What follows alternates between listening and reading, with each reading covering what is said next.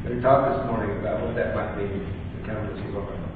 Our passage, we're staying in Second, in Second Corinthians. Our passage is uh, out of chapter 8, beginning at verse 7. But since you excel in everything, in faith, in speech, in knowledge, in complete earnestness, and in the love we have kindled in you, see that you also excel in this grace of giving. I'm not commanding you, but I want to test the sincerity of your love by comparing it with the earnestness of others. For you know the grace of our Lord Jesus Christ, that though he was rich, yet for your sake he became poor, so that you, through his poverty, might become rich. And here is my judgment about what is best for you in this matter. Last year, you were the first not only to give, but also to have the desire to do so. Now finish the work, so that your eager willingness to do it may be matched by your completion of it according to your means. For if the willingness is there, the gift is acceptable according to what one has, not according to what one does not have. Our desire is not that others might be relieved while you are hard pressed, but that there might be equality. At the present time, your plenty will supply what they need, so that in turn their plenty will supply what you need. The goal is equality, as it is written. The one who gathered much did not have too much, and the one who gathered little did not have too little. This is the word of God for all people. Thanks be to God. So uh, there's kind of I'm going two different places this morning. So let me start out uh, by going to the place that, that he spends most of his time this morning on, and that's giving. Now, everybody in the church loves to hear about giving. Amen? We love, love to hear a good message on money. No? Well, here's the deal. What was going on back then is that the church in Jerusalem needed support. So Paul was going around to the churches outside to get that support and take it back to the church in Jerusalem. And so that's what he's talking to the church of Corinth about is, is hey, you know, last time we did this, you were, you were up, up front, so I want you to, you know, stay, stay in it with me. And it's an interesting dynamic because we have uh, this love, very beloved thing in the United Methodist Church is, is where we take a portion of what we give and we use it to reach all around the world uh, as the larger church. So in effect, it's been going a long time, right? Uh, they're called apportionments, and when you hear that, you usually hear that with a scowl on the apportionment. But that's most of that money that, that's given to the larger denomination is, is given, it stays local, but there's a percentage that goes out. So whenever you read of or see a Methodist missionary in another country doing something outstanding, or, or, or we have UMCOR, uh, the disaster relief, and we're there, um, and, and you see these kinds of things that the denomination at large is doing, that's because of y'all. 75% of the churches in the, in the denomination are under 75 members. So we have this, this thought that, well, the big churches should do that. Well, we don't have that many big churches in comparison to the pure number of small churches that we have. So you, through the, through the giving that you do, it, most of it stays local. In fact, most of it stays with us. But part of it goes out and is making a difference all around the world.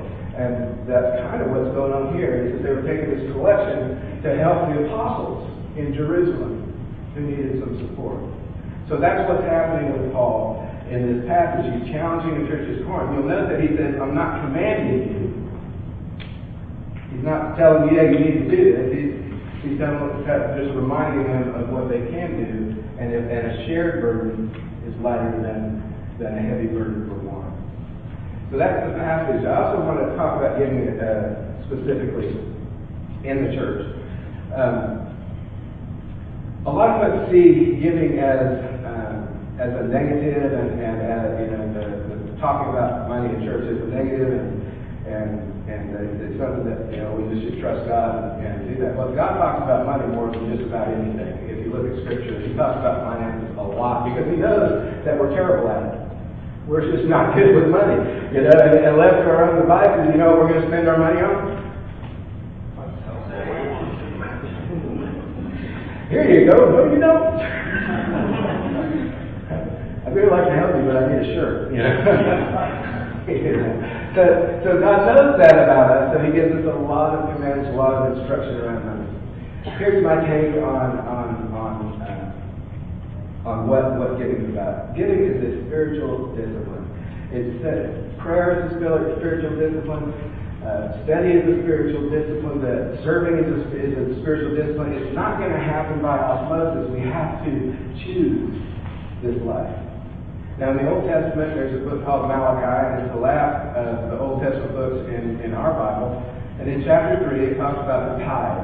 The tithe is simply 10%. It's the first fruits. And that was the challenge. God, God, God said, where, where, where my people robbing me? They're robbing me in the tithe. They're not giving me that 10%. That was a big deal back then because the Levites didn't they didn't have land, and they, the priests of that time didn't have anything. Their job was to take care of the temple and to be the priest for, for the people. And if the people weren't supporting them, then they didn't. They didn't have anything. So when they're robbing God, they're also preventing the the temple to operate correctly. So so it was more it, it was a big deal to God back then. He also said this interesting thing in Malachi. He said, test me. You know, so one, one place we can test God is test me in the tithe. Test me in the tithe. Yeah, I've talked about this before. Kid and I are, didn't start out as tithers. And we tried the bump it up kind of thing. You hear that in churches. You know, well, just try if you're giving nothing, give something. If you're giving 1%, give 2%. And, and if that, that's great, if that's something that, you know, challenge yourself, I guess is what I'm saying.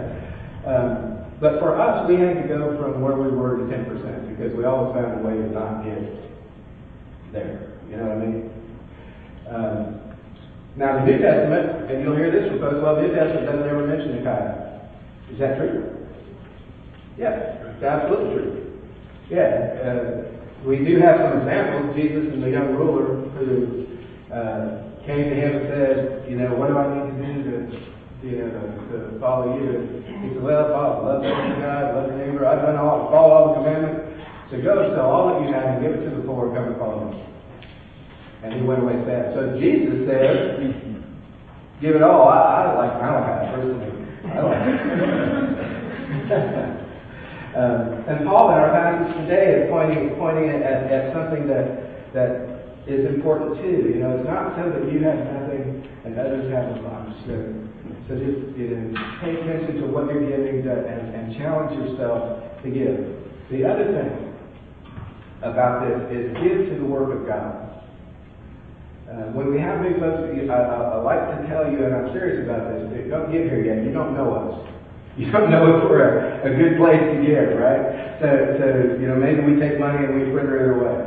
Now, I don't think that's true. We, we do a lot of things inside the church. We're active in our community. We do some international things. In fact, one of the things that, that we're doing right now is, uh, through the World Methodist Evangelism Institute, we're uh, sending $1,000 worth of Bibles to Kenya because they're trying to get to the youth before the extremists do. So we're, we're sending this Bibles to Kenya so that the missionaries there can reach those kids before radical Islam gets them. So that's what you're that's part of what you're doing. You know? So that's the international piece. Most of what we do goes to fish, the shepherd staff, Murphy Harpst, uh, United Methodist Children's Home. We're pretty active. So I think that we're a good place. But hear me on this when I'm serious about this. It's a spiritual discipline, right? Say it with me. Giving is a spiritual discipline. Right, and so giving as a spiritual discipline. If you don't see us as that place that, that you want to give your give, give your your money, okay, give somewhere to the work of Jesus Christ. It's important. It's important for your soul. It's important uh, when, when we're when we're serving others, when we're giving to others. It takes us out of this selfish place that we tend to gravitate to left of our own devices. So hear me on this, and I'm absolutely serious. I know some folks go, no, tell to give here. Give to the work of Jesus Christ. Give to the work of Jesus Christ. If you don't think that's us, give somewhere where you think it is. That's the deal.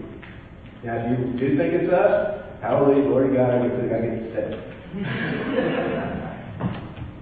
My point. Giving is a spiritual discipline. It's important for us in our faith journey to give to the work of Jesus Christ in the world. Now, the thing that, that I really wanted to spend some time on this morning is, is it's actually just verse 7 where he says, But since you excel in everything, in faith, and speech, and knowledge, and complete earnestness, and the love we've kindled in you. And, and when I read that, it, it pushed me into this, this thought of this is who they were This is who the church at Corinth was. And Paul knew this. So he said, so he, he said, look, I need you to be who you are. And I guarantee you that not all of them were doing all of those things. Not, not one individual. But as a group, that's who they were. And that's what we're called to. And I wanted to move us to Romans chapter 7. Or, I'm sorry, Romans chapter 12.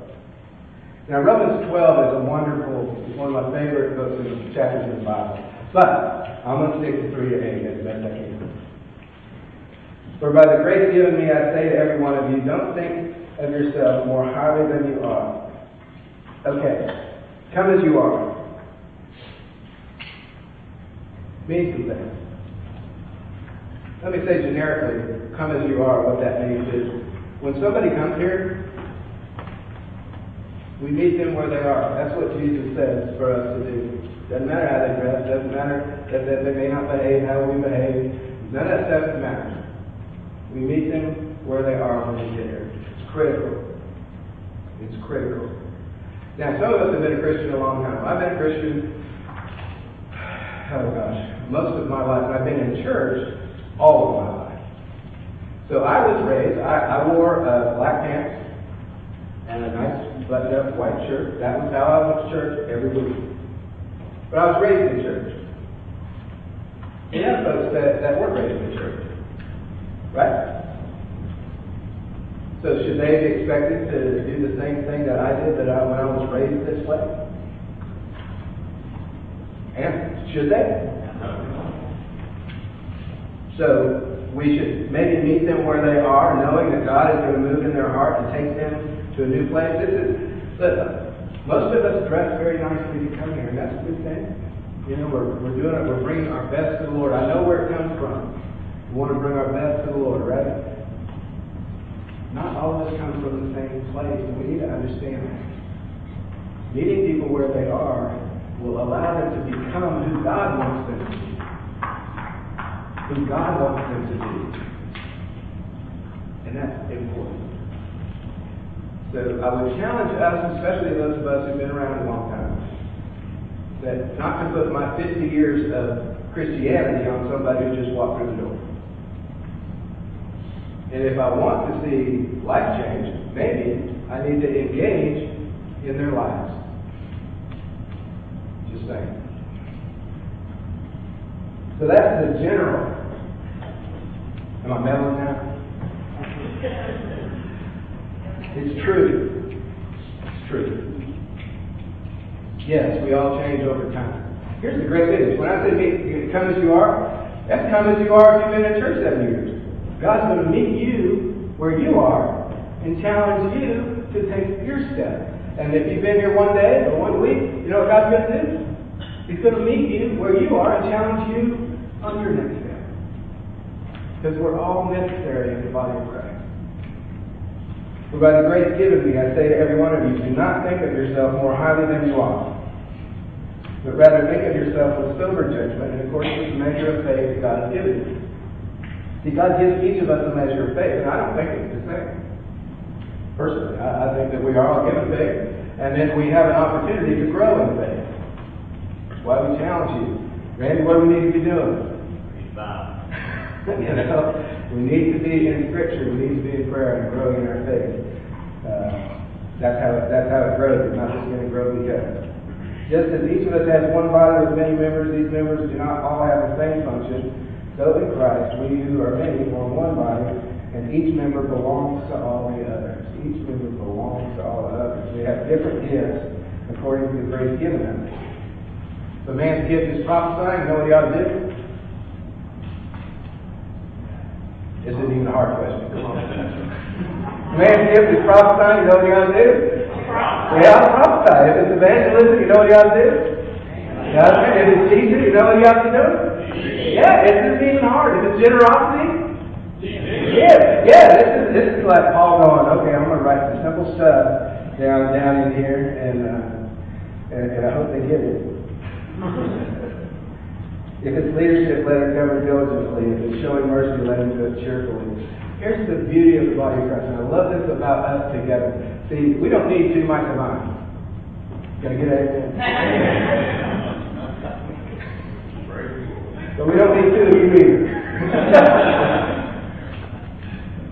there are people that I can reach because of who I am and because of my history.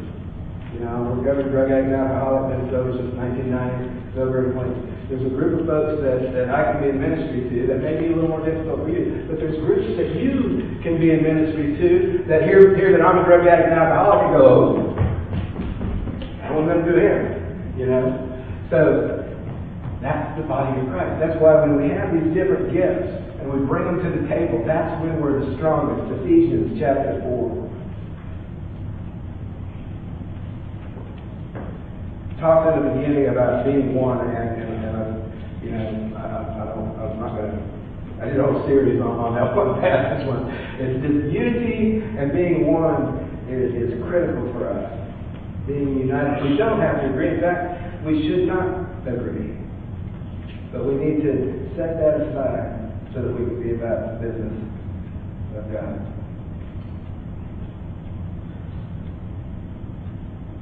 So, uh, Oh, oh, there it is. Yeah. I'm Mark Olivia, so I'm going, hey. well, that's a neat one I want to say. Um, uh, yeah, hey, it's better if it's actually in Ephesians. It Ephesians chapter 4. One body, one spirit, one hope, one Lord, one faith, one baptism, one God and Father of all who is over and through all of us and through all we were called to be one. We had one God, one Father, one Spirit. That goes on to where I really wanted to, to spend some time. Beginning at verse 3, or verse 11. It was he who gave some to be apostles, some to be prophets, some to be evangelists, some to be pastors and teachers, to prepare God's people for works of service so that the body of Christ may be built up until we all reach unity in the faith and in the knowledge of the Son of God, become mature, attaining to the whole measure of the fullness of Christ. Apostles, prophets, evangelists, pastors, teachers. We, he gives different people different gifts so that we can be together more than what we can be on our own. Guess what? If you're a teacher, you ought to be doing. I'm a school teacher. I mean, if you're called to the gift of teaching, you ought to be teaching. If you're called to wherever it is that you are gifted. Is Emily gifted with the gift?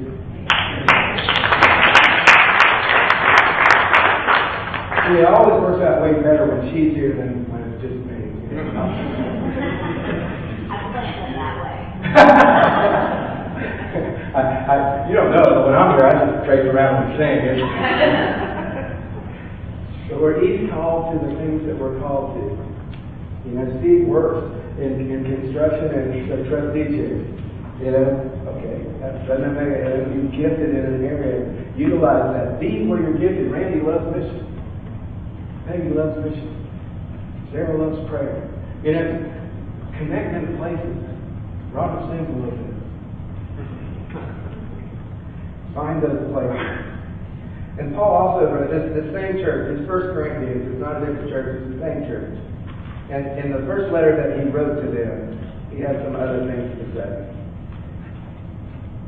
1 Corinthians chapter 12, verse 4. And hear this. This is this is important. When we talk about unity, we talk about being one. There are different kinds of gifts, but the same Spirit. What kind of Spirit? The same Spirit. There are different kinds of gifts, but the same Spirit. There are different kinds of service, but the same Lord. There are different kinds of working, but the same God works all of them in all men. Now, to each one, the manifestation of the Spirit is given for the common good. To one there is given through the Spirit the message of wisdom, to another the message of knowledge by means of the same Spirit, to another faith by the same Spirit, to another gift of healing by the same Spirit. Do you? It's not hard to be united regardless of what goes on in the world when we recognize we have one God and we are all under the same Spirit. We've been gifted by the same Spirit. You have been given gifts by God Himself. Same, same God that gave me gifts, same gave you gifts. Gave you gifts. Yeah. gives gifts to those of us that are not the same gifts, right? But it is the same Spirit. And why is it that we struggle to be one when we are under the leadership and guidance of the same Spirit, the one God, the true God?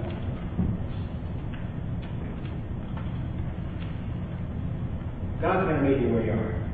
God wants to meet you where you are.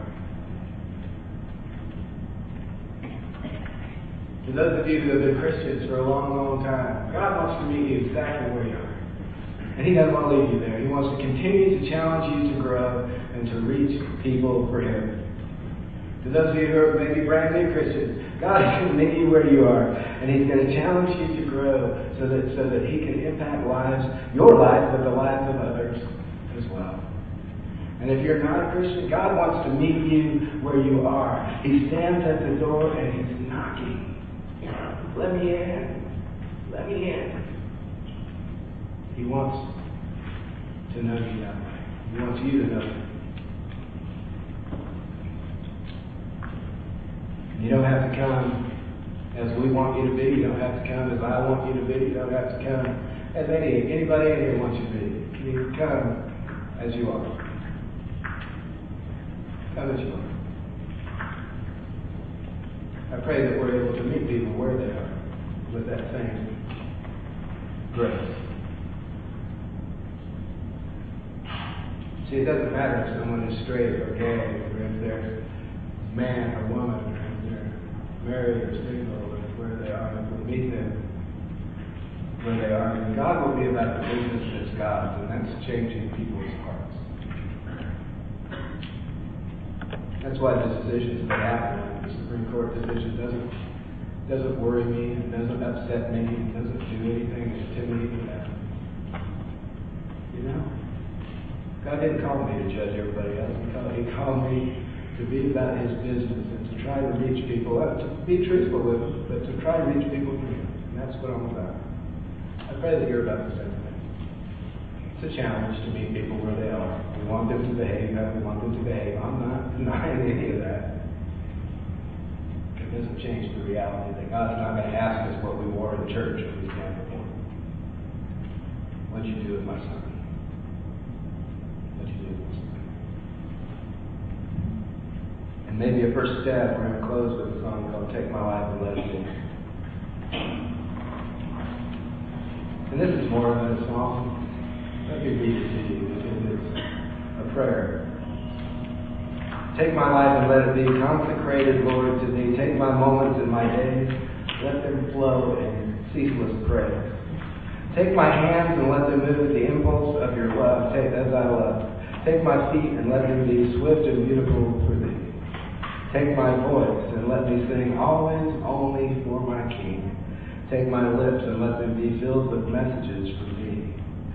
Take my silver and my gold, not a mite would I withhold. Take my intellect and use every power as thou shalt choose.